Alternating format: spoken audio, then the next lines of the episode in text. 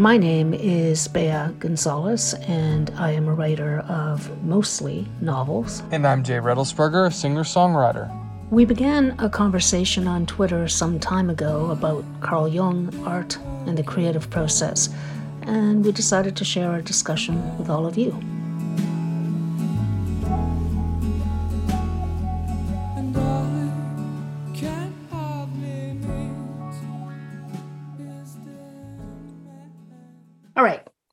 So something keeps happening. And that is, as you know, I have a very active social media presence. I try to put as many quotes as possible out, especially on Twitter, but certainly also on Instagram lately. And every time I quote anything to do with two words, I'm guaranteed to get anger coming back. And the words are masculine and feminine. Now, sometimes the words can be men and women. For example, this week, I was looking at an early work by the Jungian um, analyst and incredible writer, one of my favorites, James Hollis, who wrote this early work called um, uh, oh, what's that? Saturn Shadow. I, will I'll post it afterwards, the link. But it really is about the wounding of men in particular. And he does a very, really honest look at what's going on. At no point does he shame men. That's the opposite of what he's trying to do. What he's trying to do is talk about how men are shamed and what you do about it. Now, what's interesting, I hadn't, I didn't remember until I reread parts of it today, was that uh, he was writing, this is early enough that he was looking at all the men's movements that had begun in the 90s. If you remember Robert mm-hmm. Bly, the drumming, all the thing to try to reconnect men to themselves. And he tells of this encounter he has with one of these uh, these these drummers and uh, one of the members of these groups. In fact, a leader. And what happened is he had gone to uh, I think it was Santa Fe to visit his son who was trying to make it as an artist there. And they bumped into one of these guys. And what he said was extraordinary is they had this interchange where very quickly even though we are talking about a person who is involved or engaged with men's issues, it quickly became apparent to Hollis that there was a competition thing that began, you know. Uh, so, what are you doing about this whole movement? And how often do you visit your son? And are you working too hard? And all these questions that Hollis felt immediately they had to put out, take out the sword and defend himself. And he commented on how extraordinary it was that here you have a movement that is trying to get men to really reconnect to their feminine, to the, the side of them that is connecting and that is more about relationship. And yet the whole fundamental issue of competition and shaming and are you doing enough work and crept into it. And so what he analyzes through this book or looks at is the many burdens that have been placed on men specifically by a culture well, since time immemorial, right? This doesn't come out of no, uh, nowhere. It's it's been around since the beginning of time. And he tells this really touching story about how it manifested in his own family, how his father didn't get to have a life that he wanted because that's not what you did. He came out of the Great Depression. He was so concerned he was did not get an edu- was not able to get an education. In fact, I think James Hollis says he was the first person to be able to get a formal education, to PhD level no less. And how that unlived life of his father became not only a burden to the father, but how the son starts reacting. Because that, that happens to all of us, right? We all have our parents' unlived lives are, are like ghosts that that uh, sift behind us. But in this case, he's talking, speaking um, to what is expected of men, what is expected by the culture, what is expected by within, and how there is no permission to to go ahead. Now that's men, right? Now masculine and feminine are two completely different things. But I've, I, I quoted that uh, this great secret that men kept uh, about how they either run to women for consolation or they turn aggressive. These are the only two strategies that seem to come out. And I got a lot of pushback sort of, oh, you hate men, or oh, now do women. That's an interesting one. Yeah, I can tell mm-hmm. you women don't have any stress whatsoever from the culture. from the, um, but there's immediately what is so interesting to me is how antagonistic once you bring these two words, and, and, just maybe let's start there, right? With forget men and women, let's go to masculine and feminine. One of the, one of the big problems with Jung, in my view, is language and how language is now taken center stage anyway.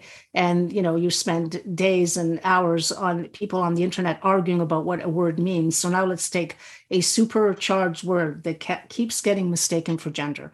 When I think, and maybe you can tell me differently, when I think of masculine and feminine, I am not thinking of men and women These are two separate things. Right. These are two things that belong to all of us, whether you're a man or a woman or anything. Okay, so tell me how you see this.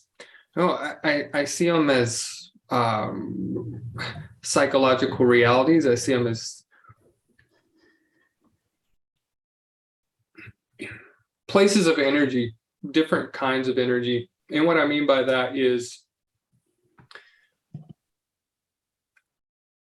things in our personality that we're supposed to be using um, throughout life. So there, there's times where um, we need to utilize uh, our masculinity, and there's times where we need to utilize our femininity. Um, and so I, I look at them more as components to our personalities um, that we all have, and regardless of gender. And th- there's, of course, different qualities to them. Uh, So, uh, you know, what you were saying uh, about the men's group thing, what was happening there was a type of masculinity where you where you were looking at competition, where you're looking at, you know, one upping the other. Um, uh, you know, in a way, uh, trying to um, uh, kill the messenger. That would be a polarizing form of masculinity. Is that masculinity though? Well, I guess it's competition. So competition is part of what, which is can be a good thing, right? It, Well, it spurs y- people yes. excellence. Yeah, well, that's why I called it polarized, Okay. or a type of masculinity that's not well integrated. Uh, because what you said about Bly and his groups was he was trying to um, move the men toward developing more connection. More, but uh, I think that uh, you know, I I really am trying not to muddy the waters here uh, with with language. Uh, But we do live in a patriarchal society. Okay, but stop.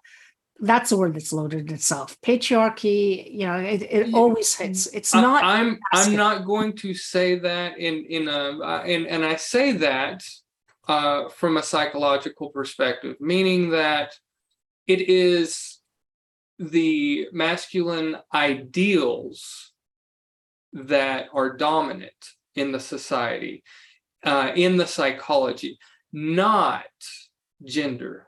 right. Okay, so No, I'm just I'm wondering because that word again is another one that sets everybody off into you know stratospheric craziness on on Twitter, etc.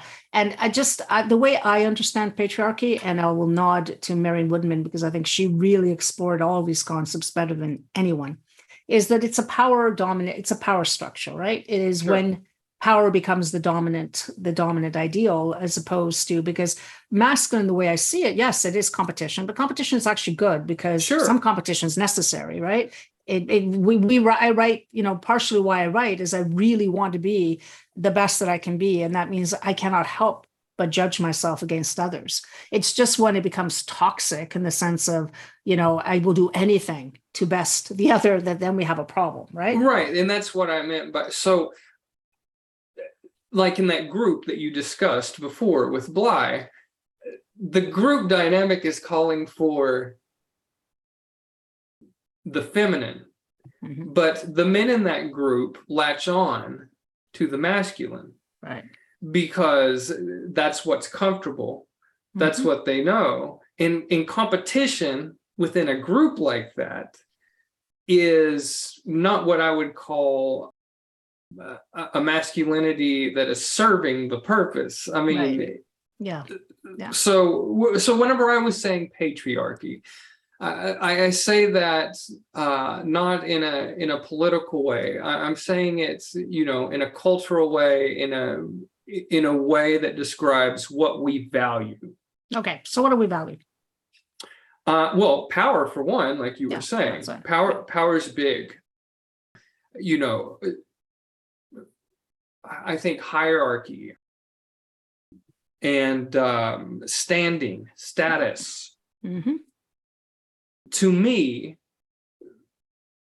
those things um, need uh, the feminine to balance them out Right. Absolutely, for sure. Yeah. That's actually one of the quotes that I found um, recently. I think it was Von Franz who said that power is okay, maybe can be neutral um, if it's balanced by eros. But if it's not, then it becomes this insane thing that uh, cannot be contained and is not relational, which means it can damage others, right?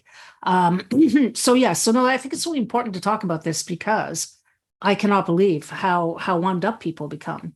And when I say patriarchy, when the way I understand it, I'm not going against men. I'm old enough to remember Margaret Thatcher, and that Yeah. was a woman who was participating in that structure in a big way. And there are plenty of women who participate in that kind of structure Exactly. happily and do very well, actually. So the idea to reduce this to gender is just it's it's simple-minded. Um, and so that's why I think the definition of terms are really impo- important. So let's start by defining terms. So to me, you said masculine's hierarchical. I agree. It does involve the notion of competition, or it can, um, but in a way, you know, that that uh, hopefully is towards making you better. Um, discernment. I think that's a really big word Yes. for and- and- differentiation differentiation, right? Because I think the thing about the feminine, with all this connecting energy it has, it doesn't really know how to value um, separate, and that doesn't know how to differentiate so that it can reunite. And so you have this kind of muddying of things all the time with the with the feminine. And this is again on its shadow side. There's of course the positive, which is the connecting side, the ability to be as opposed to act, which you do need both, right? You can't be acting all the time. Um, so both of these coming together is what you obviously want in one psyche and then you and in yourself right? Um and so if you're finding that you are spending too much time acting maybe the solution is to sit. And that is why i think the union of western ideas with um eastern notions of mindfulness has happened on such a large scale in the psychological realm. Because i think there's under an understanding that what we were missing was that other half which is go go go yes but eventually you burn out. So what you need is the the ability to sit right?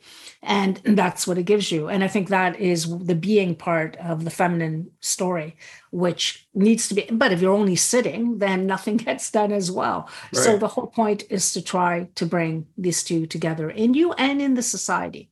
And this is where people i think get set off uh, von Franz and Jung were very clear that what was imbalanced was the feminine. In, in other words, that the feminine was not being given its proper space, let's say, right? And the way they looked at it, which is my favorite way of looking at it, is what do our stories say? You know, our stories are pretty clear, going right back to what we I talked about before, uh, the, the principal Western story. What happens in the Iliad? Well, two things, of course. First, Helen is abducted. That's the anima being taken away, spirited away, and that's going to create a problem. But the other thing is Iphigenia gets uh, sacrificed right on before anything happens, before anybody can sail. You take a young girl and you basically sacrifice her so that the winds will blow in your direction. So encoded in our first story, you have this, and then throughout all of these. Um, and then I thought, you know what? Yeah, I think I talked to you about this before. It's not only in the West. There was um, uh, there. I mean, there are many stories, and I certainly don't know all the stories. But I was thinking of the skeleton one, this uh, fairy tale that comes from the Inuit tradition, and about the, the way uh, actually Clarissa Pinkola Estes tells it very well. But the opening line of that fair, that story is frightening because it says basically nobody knew what she had done. I'm going to paraphrase. Nobody knew what the daughter had done wrong, but basically the father takes her out one day and throws her into the into the sea where she becomes a skeleton right? Where she's basically eaten away by the fish. That is a frightening thing. Nobody knew Mhm. nobody could remember what she'd done wrong but somehow this merited her father throwing her into the into the ocean. So it's encoded in our stories. And whenever you try to bring this up the defensiveness and i know you don't have this defensive but in men i have to tell you is is pretty crazy. It's like wow what do you what about women? It's like okay it's not no this is the stories. Let's look at them. And there can be an imbalance of masculine energy. That's also in the fairy tales but just let's look at some of these stories. What do you think of that? Oh, I think uh, Western culture is filled with that. Um, one of the, uh, I, I think a movie, a film that that illustrates this imbalance is uh, Puzo's Godfather. There's so much that's done with the camera and so many things that are done in, in those films that show an active effort to repress the feminine. Of course, the feminine and masculine are going to be represented in fairy tales, dreams, or um, art as men and women. You know, they're they're going to embody those. So I, I, think that may be another piece that confuses people because those archetypes, those those energies are symbolized by male and female. But in those movies, there's several scenes where they're actually, you know, the men have a discussion in the office, and before they can have that discussion, the women's are women are out in the parlor or whatever. The men shut the door mm. because this is, you know, and the women are just in the background. Mm. They're not to be heard, you know, and, and that's that's very prevalent throughout um, throughout the Godfather. As a matter of fact you could say so in the godfather there there are um gosh four sons one of them's uh, adopted i believe i'm sure you've heard the, the character fredo mm-hmm. Fredo it probably has been marked by uh, the feminine actually in that movie. And uh, he's considered weak he's considered dumb. But he has this need to connect in a way. You know he uh, he gets killed off by the family uh, uh, so you know he was he was the the weak link he carried something for those men i think but no i agree that uh, most of what we see um, in Western culture, as far as art, myth, whatever, I, I think it does kind of take that view. Right, about the feminine being either penalized or missing at this current point in time. I really respected the fact that von Franz always made it clear that it may not always be this way. This is what we're identifying at this moment as being a problem. It, it doesn't necessarily have to be, and we don't know. I mean, there's often the talk again of matriarchy. We don't know if that ever really existed in the way that some have said so, because the historical record is pretty sketchy to go back that far. but what we're seeing today seems to be pretty clear that what is not valued, connection and relationship,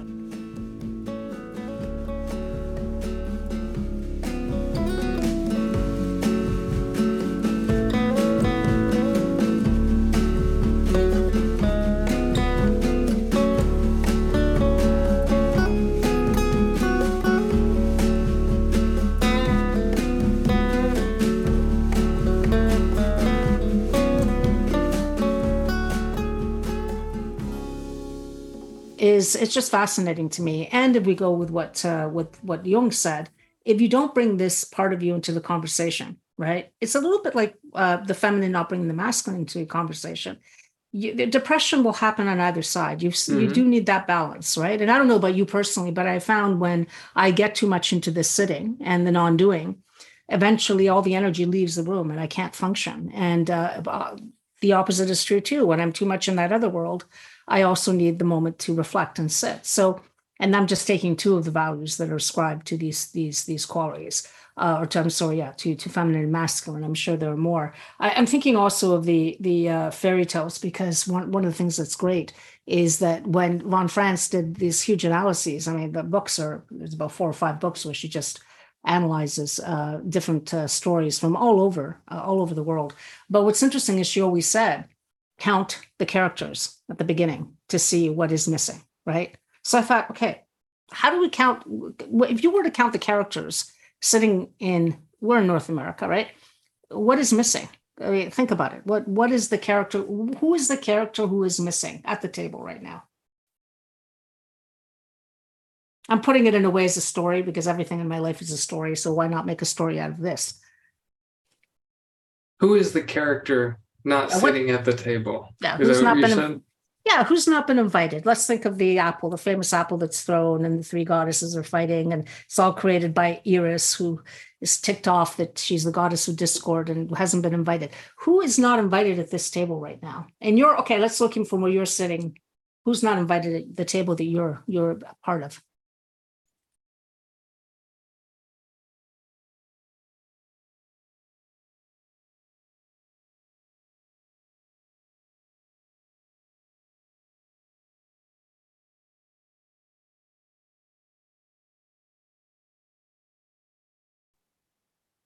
Hmm. I'm not sure, to be honest with you. Um, Okay. Okay, if you were, this is a thing I used to do with my group, and, and we had a lot. Well, we did it once, and it was fantastic. It led to this great weekend of exploration. If you had to write a fairy tale, right, with you as the lead character, but but but you know you're a prince in this fairy tale because fairy tales don't really deal, or Right, you're a baker, right. or you're whatever. Okay, what is the what is the task that you feel you if well, what would be the task that you would be doing in that fairy tale? So forget the feminine. Let's look at personally. This is how we story the world, right? what what would be the task that that your fairy tale character would be entrusted with I don't know, um, recovering treasure, uh, saving someone. Well what would what, who would you be saving? What does that look like? Eh, well, more than likely, it would it would be um, you know a woman of some sort. okay what is that who, who's that woman? What what what is she doing? Why does she need saving? Uh, well, she's being held captive. by what? Um, i know i'm doing it on the spot. They got they Yeah, got a weekend. They got a weekend but i'm interested what you know What what is she held? What is she yeah what is she by? who's, who's holding her captive what for what reason? Uh, you know, a um, a dragon. okay and why is the dragon holding her captive well, why does he need her Uh, because she represents some kind of power. okay what's the power Um,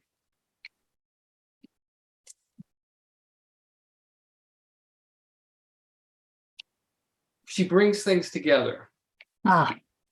So what does she bring together that needs to be brought together? What's or let's put it another way, what is not together at the moment?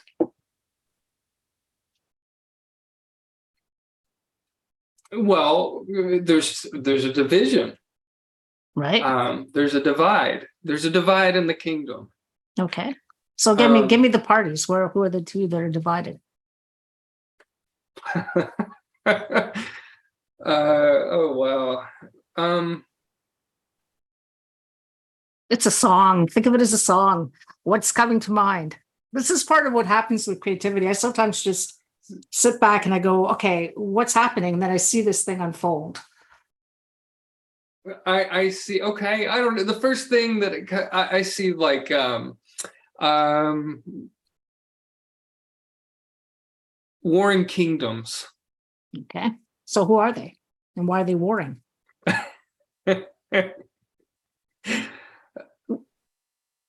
Well, um, they're warring because um, they don't have what they need, or they don't have what they desire. So what is it they desire?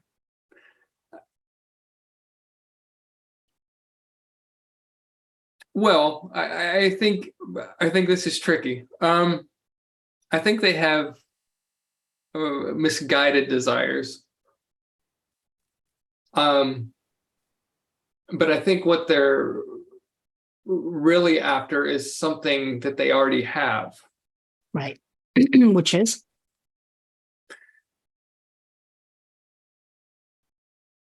Well, for one, power, but um,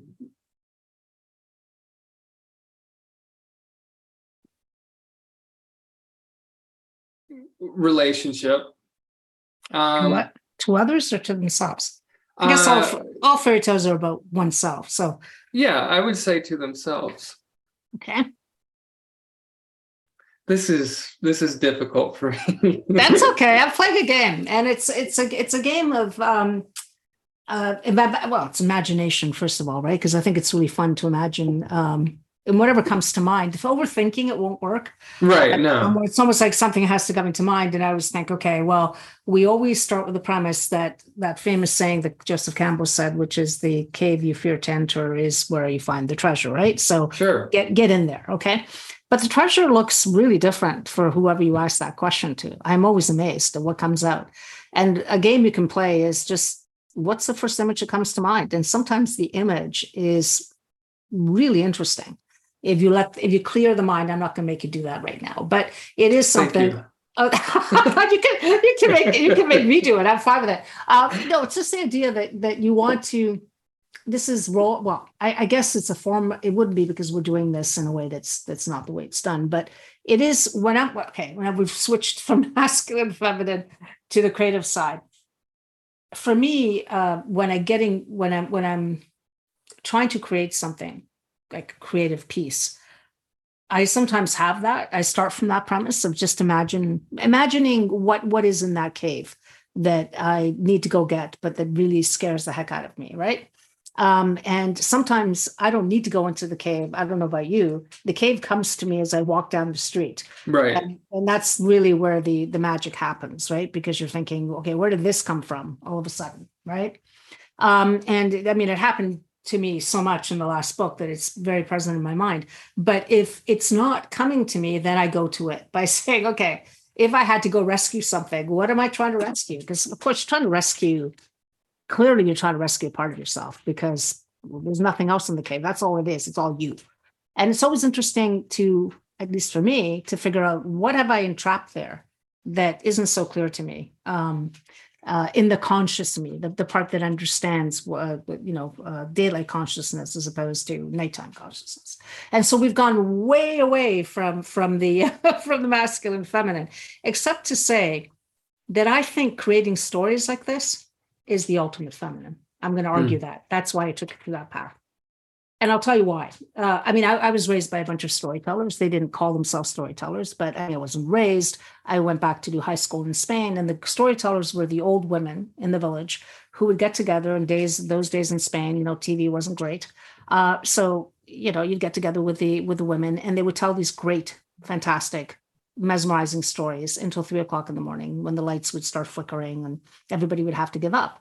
And that was that is one of the fundamental um, images for the feminine, right? The spider who builds the web through story, right? And I don't know, but I find that that is probably for me because, of course, I am a storyteller in, a, in some some form. That is when I ask people to do that. It is interesting the reactions that happen. It's like all of a sudden, wait, what?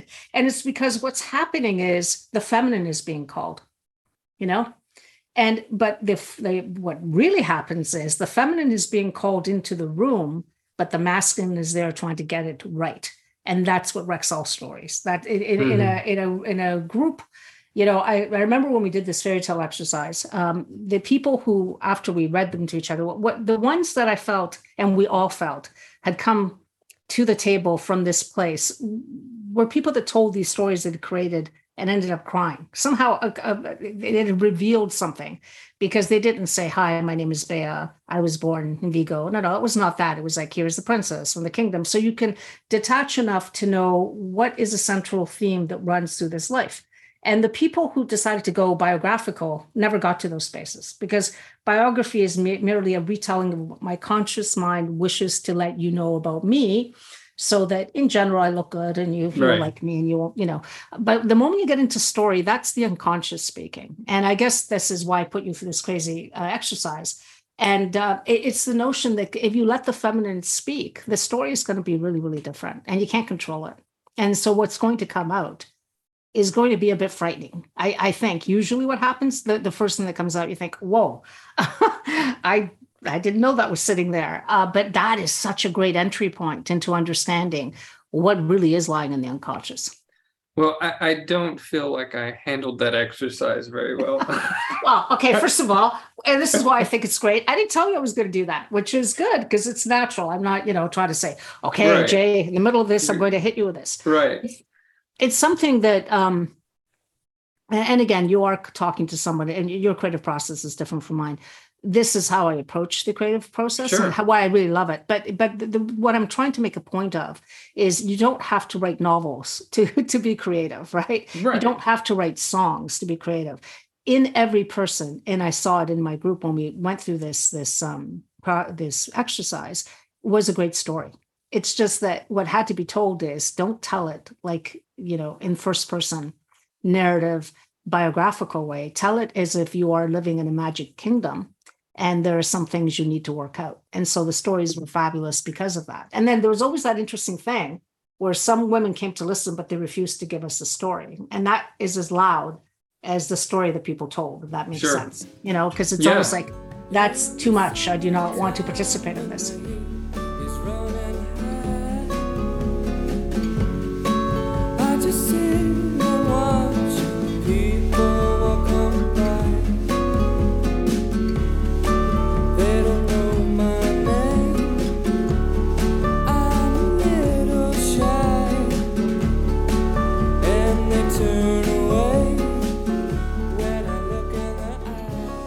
Well, that, that you know what you just put me through was an unexpected exercise in spontaneity, um, which you know when it comes to creativity and music is absolutely necessary because I, I'm in a different, I'm sitting kind of in a different place. Yeah. Um, so I, I think, I think maybe um, I really wasn't sure, you know, I, I really was, I felt unbalanced. I felt off kilter. Good. I love it. I mean, that's the whole point of this. If you're not off kilter, then we're just having a boring conversation Right. about politics. And and this is you remember last week how we talked about how um or did I talk about it or did I post I don't even know what I'm doing anymore. I think we did talk about this about how um I don't want to have conversations around politics. I will follow it when I need to. I don't want to talk about what the neighbor's doing. I Right. don't really want to talk about a lot of what people what people are what their kids are doing and you know what job is paying good money. That just to me seems like a for me a diminution of the human story. But what's weird, and this is what we do in my group, I wanted to um, just a little exercise just to show you what makes this exciting for me is I want to listen to what people's unconscious is saying because I have this weird idea, and this may be completely misguided, but if years of reading Jung and von Franz and all of these people, that somehow the unconscious that speaks to me is my own unconscious anyway. So when you're telling me parts of the unconscious, you're actually connecting me to my own unconscious. And that's the whole idea that we're part of this collective thing that we all tap into. And, you know, there's the old saying, well, the artist is tapping and bringing back something that can be of use to the collective. And this is why art really matters and why it should be revered more, let's say. Not revered, at least taken seriously Yeah. along with the, maths and the sciences because it is healing, right? And it's not happening. So th- this is the kind of process that I think gets people out of the conversation, like the But- normal conversation. But don't you feel like the creative process encompasses both the masculine and the feminine? Oh, for sure. I mean, if you don't, if you don't, okay, for me, the masculine means I sit down and actually put things to paper. Oh, and another thing, it structures. Yes. Like if you're just going off in a in a feminine, you know, I'm going to go down. You need, I mean, for any story to work. Well, there's was one thing that's really fundamental about a story. First, you got to be, you've got to have mystery, and that if you tell everybody what's going to happen from the beginning and announce it, that's a very poor story, right? You have to be giving pieces. And I was just reading today, um, what's the name of the book? I'm always have about five on the go, so I can't remember any of the names. But it was it was a, a book analyzing story and story structure. And he was looking at some uh, research in neuroscience, talking about how they can put, they can they can see if you give pieces of information to people, just bits, right, not the whole thing, then they keep pushing the lever. But if you suddenly give them the whole picture, they don't want to know anymore. So it is a bit like the uh, the Arabian Tales that you every night you stop it just before you find out what the next step is. Uh, so yeah, that's structures. Without that structure, then and that's what I think the masculine brings to the table. It's able to say, okay, these are the steps, and it comes together at the end. You don't feel like you finished the story and you think, wait, all these pieces were left hanging. That would be a very uh, non-masculine way. This is something that I've been thinking about lately because, you know, I think often form in the world, like like such as the body, the planets, the earth, that's generally conceptualized as feminine, right? Right. Yeah. But when it comes to like songwriting, form to me is masculine Yeah. I agree. because it's the structure it's the um you know the feminine is what is that internal thing that i don't have really words to express other than the music i mean a means to express other than the music the music is the only way that it can express now the words are kind of come in the same way that, that poetry does. And so there's spontaneity with the words, there has to be. But the masculine comes into play with the words as well because things have to fit in ways. Yeah. You know, and so the the structure of a song is very masculine, and I consider that the form. So do you do you ever think of uh th- does that ever no, no, that makes yeah, no, that makes total sense to me. I can't even imagine it any other way. For example, I know nothing about songwriter, but songwriting, but there is a structure. There's a chorus, so there's repetitions that are used. Uh, now it's interesting because in poetry, uh, the reason uh, some people actually people who are just reading a scientist saying that he likes reading poems because he doesn't understand what they're saying and that puts his mind in a place where he can let go. I think that's so interesting. And I think music does that too, by the way. It allows you to let go by touching some part of you that you're not quite, you're not being able to put into words necessarily, right? But if you do not have the structure, the thing makes no sense. And I do think that is the masculine. You know why? Because you need to be able to discern just enough to know what doesn't belong there. And that's part of the masculine. You need to be able to differentiate between elements so that they're not all you know basically uh, stepping over each other so no you can't do one without the other i think though that and this is the whole idea i think Neumann says that you start by going in the whole thing starts from the unconscious it starts from this feminine place of uh, where you have to dip in right? But when you go fishing into the unconscious what comes out has got to be organized or else you know you end up you end up um, with someone who is incoherent. And you certainly there's ways to be i mean you see that represented in different different people. So no i mean art definitely needs both and that's what makes it so interesting or creativity needs both. Uh without one without the other just just wouldn't work. Um yeah no. You've you've posted uh, many quotes, and I can't remember who it was. I don't remember if uh, whose quotes these are, but and I'm sure there's more than one. Uh, referring to the feminine, and and I think I think this this sometimes gets gets people in hot water too. Referring to the feminine as chaos. yes oh my god yes chaos ah ah anyway Well, yes now no. chaos what and is- order don't forget the order because the order of course is masculine and of course Right. everybody wants order until of course they're lining you up and Right. turning you into a military you know structure where you can't move i i know yes these are the two words that will yes but so so what is what is meant when when uh because a lot of people most people i think associate chaos as a very negative thing of negative force anarchy um you know no but surely there's something else behind that word What well i mean it? the way i i mean don't you think that is another word for the unconscious where everything is melded together and nothing's undifferentiated differentiate yes Exactly, right. undifferentiated that's where we come from. That's what we return to. Exactly. That's where you go fishing for stuff. But the word chaos, because it's taken by people and applied now to situations in life where things are chaotic. And you know what it really speaks to? People are really afraid of change. That's really what, what it really means, you know? And so because you're afraid of change, chaos is a frightening word, right? It's um uh, uh, I think that's where it comes from. And so, of course, the idea of order means uh, this is all based on fear. Order is not fearful. It doesn't make you feel fearful. I mean, you should, because I think if it's extreme, like anything else, it can it can be as imbalanced as anything.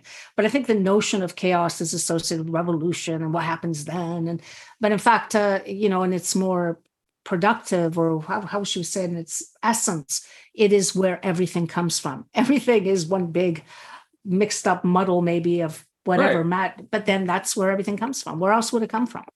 Yeah. But unfortunately, now think about this though. It's so good you mentioned it. If chaos is, that's why that book that said the antidote to chaos was so annoying to me.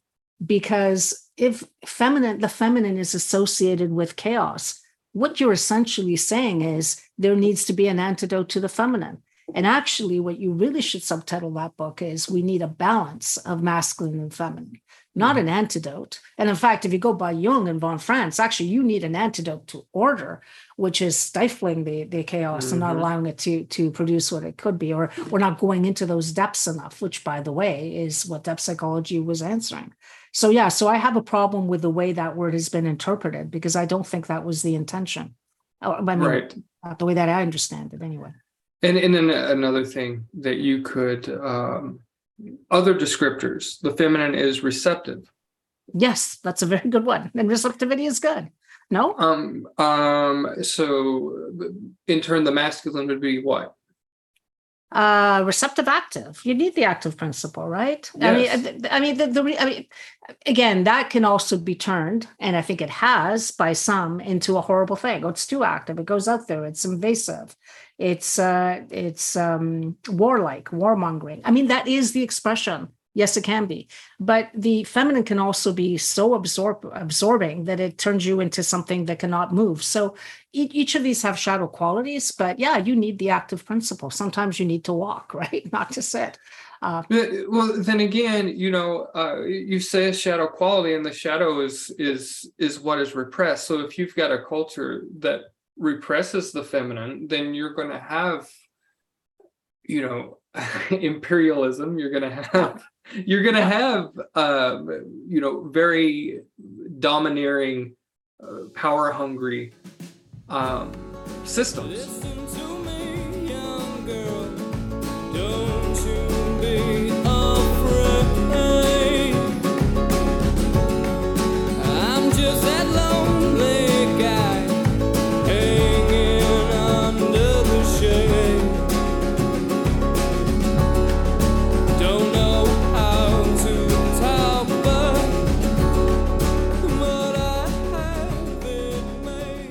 There is a, a shadow to both masculinity and femininity. Um another way of looking at that is masculinity and femininity are only as dangerous as they exclude the other. Um you know the less the less one is integrated. So when you have a, a system guided by um, that highly values power, that that um, um, you know domination, then you know you you look at uh, you know you see imperial imperialism, colonialism, um, those things. Are, I would say would be products. Those are those are very hyperactive, Right. Uh, motivations. right. And so what is lacking in that? You know, um, so this this need to take over to conquer, uh, that is a hyperactive, I think, drive that Of course, yeah, yeah, lacks balance because right, if you bring in eros, then the feminine in its purest form isn't going to be comfortable with exploiting or hurting other people. You hope, right? That doesn't mean it's not like I think this is where we get into tricky territory because oh, the feminine is so much better. No, it values connection enough that you would think, well, first of all, if you take it right to the bare essence, it would value it would value the earth to some degree, right? And the earth itself is an expression of the feminine, okay? At least in the traditional. Do you, are we agreeing on that part or not? Okay. yes, So would you be willing to exploit if you had a very good relationship with that feminine? Would you be willing to exploit nature the way we do? Well, probably not. And I this is uh, you hope not, right? Because it would feel like a violation of yourself, so you wouldn't do it. Uh, and the idea of connection would exclude exploiting others for gain, because usually the way that has manifested historically has been horrendous. I mean, basically, you kill people off, or you enslave them, or you, you know, you. It's horrible it's a horrible human story but but then I go back to love and strife, right? Those two operative principles Mm-hmm. in the universe. So the, the strife is there. See, strife seems to me to be an extreme form of differentiation because, and now this is true. Let's play with this. Sometimes in myself, and I don't know if you've had this experience, there, I mean, I think you did because you even talked about it in the little exercise we did. There are two warring parts of you, right? And you Yes. and you and you feel them. You you're they're in you, and you're trying to fight one, and you're. Uh, but that actually is a great thing. I mean, it doesn't feel great when you're going through it. You just wish it would stop. But actually, that's the only way I've ever been able to solve things by allowing the war to play out, trying not to take sides hard, because I usually do. The inner that- war you're speaking. Yeah. Oh, yeah. The inner. There's no outer war. My life's too dull for that. But inner war is going on, and actually, I find the inner life a lot a lot more interesting. So it's okay. So the inner war is going on, and I can feel it. But I also know it's the precursor to something changing. And so that if I'm willing to, and this is the whole notion of tension of the opposites, the idea that you know in in a world and this is where change scares people things are always changing internally in, in a way you're responding to environment uh, you're responding to a whole bunch of things but where i think people start siding with one side or the other that's where things become imbalanced and and and uh, dangerous really sometimes to that effect. So um so strife actually has a value. As long as it's a little bit like you're you've got the two warring kingdoms as long as you don't take sides if that makes any sense. You don't let one get out of hand so much that it overpowers the other. So, so I imagine Sisyphus to be a representation of strife gone too far. Hmm how so tell me Well, I, of course, I'm I'm just picturing the image more okay than yeah. than the complete myth. Okay. You know, this endless effort of pushing a boulder up a hill. Yeah. Um, and I do think that a lot of times that's where midlife crises comes in. Mhm. I, I think that's that that precipitates uh, the awareness crisis. the awareness that you're pushing something up a hill repetitively or what are you speaking about the awareness Well, I- the the awareness that it's not sustainable, the awareness that it's making you a wreck, Mhm. your life a wreck. yeah hmm yeah You know, but that is a very, to me, I think of that is a polarizing or, or a very polarized masculine image to me. the idea of effort for for not but okay but can we bring the feminine into that story? How do we bring the feminine into that story? Because you can. Well, what? Okay how do you do it? Uh, and uh, okay, so in my mind, I see a, um, a female angel coming and sitting on the on the boulder. and how does that help Well, there's a conversation. what does that sound like what are they talking about I- Please don't make me do voices. no, no, they have two voices, but what, what, what would be? That's a, I mean, of all things you could have come up with, Jay, that's not where I thought you were going. This- so kind of interesting. This the, the the the the angel might say, "This isn't necessary. You're already there." okay, all right. So that is a version of what I was thinking too, which is the idea that if you're pushing up the the, the boulder up the hill in a feminine way, consciously, I am doing this with no end goal. I'm just in the moment. Then the feminine and the masculine can unite. in the sense that you have accepted. It's a little bit like Nietzsche's idea of amor fati. You've accepted your fate, which is to roll up this, this thing over and over again until the end of time. I was taught that in meditation that you had to look at every breath. Is that that that thing you're you're pushing up the hill, right? Sure. Which is you have to accept you are going to be doing that till the end of time, which you resist. it's like, are you kidding? No. But the I guess the difference I see with that image and what you're saying makes complete sense is that it's not your boulder. why? So that that's different. Okay, but why isn't it not? Yeah, to me, everything is you. I mean, there's nobody but Jay in the in the story No, you've created. No, but, but yes, but no, because sometimes we take on other people's stories. So we take them all the time. That's not sometimes, but Well, but but sometimes the boulder we're pushing, we're not meant to be pushing. It's Oh, not okay. ours to push. okay. that's So you're what I saying, mean. okay. All And so when you come to me, so what I'm saying is you realize. So in my story, when the angel lands on the boulder and says, This isn't necessary, mm, that's essentially what she's saying. This isn't yours to push. And I think that's what happens in midlife to a lot of men. Um that, that end up in this conscious position with the feminine Right. um before they you know buy a convertible and have an affair uh i mean you, you know i, I think Yeah, yeah. if that makes sense It does make sense. I don't think it's limited to men. I think the midlife uh, Sure. struggle is different with women, perhaps, or maybe there's different issues. But and sometimes it's the same issues. I mean, there are plenty of people midlife, for example, that hit a point where they look at their career and they say, "I didn't choose this, and I'm I'm I'm opting out." If they can, and that's a very interesting thing to say because I'm sure the pushback would be, "Yeah, well, if you're supporting a family, which is exactly what Hollis mentions." in his book under Saturn's shadow that is what it's called about men that they don't have that choice because they are posited or they're placed in a position where they are the person taking care of the family and therefore that's what happened to his father. He couldn't walk. He couldn't be who he meant who was meant to be. That that was a luxury that was not afforded to him and so you are put in a situation where yes you would so the the feminine would say here's i'm going to how, how i'm going to counteract it if I cannot leave this situation at the moment and I have to keep pushing this boulder, which is not mine, but I but now I have a set of circumstances which have to be addressed. The feminine would say, I will now take this on as my whole life, as why I'm here. I know this is extreme, by the way. I mean, this is not. Most people don't want to do it that way, but think about it.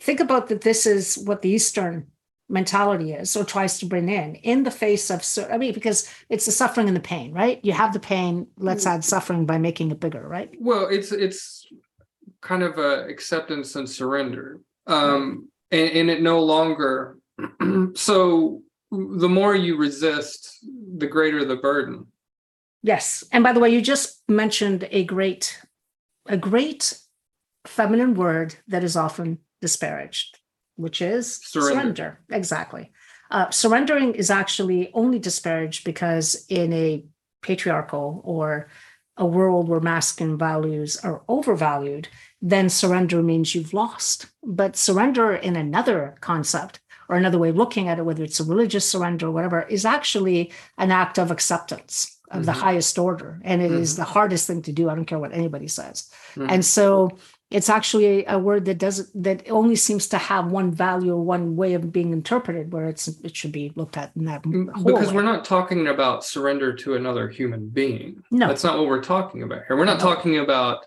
submission No, no.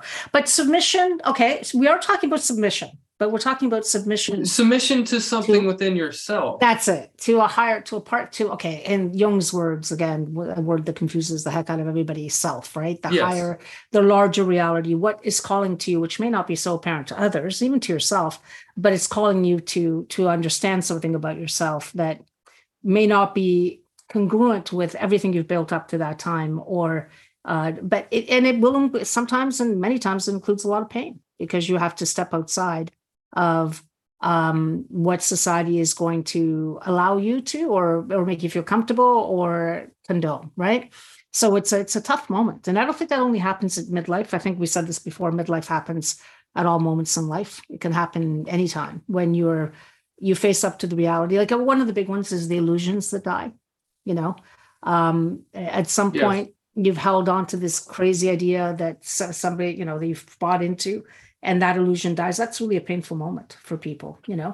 Sometimes it's a relationship that you thought had you had invested so much into it and then you realize either you realize that your notion of relationship is very mixed up and, and unrealistic or the person that you've decided to partner with and you are not going to get to a point where you can continue growing well that's a moment that's really scary because then you know you're suddenly out in the open you have to make a decision and there will be a pull to stay and there'll be a pull to this is where the war begins right? That's just the classic example that's given. Could be a career. It could be family you know that you've always been the good person in the family and you one day say no i refuse to do that. So at any time when you're being pushed in a direction that is counter to what your conscious attitude is then you do have to surrender. You know, at some point, some part of you is going to have to surrender. You know, last week we mentioned the concept of hitting bottom, and that means something.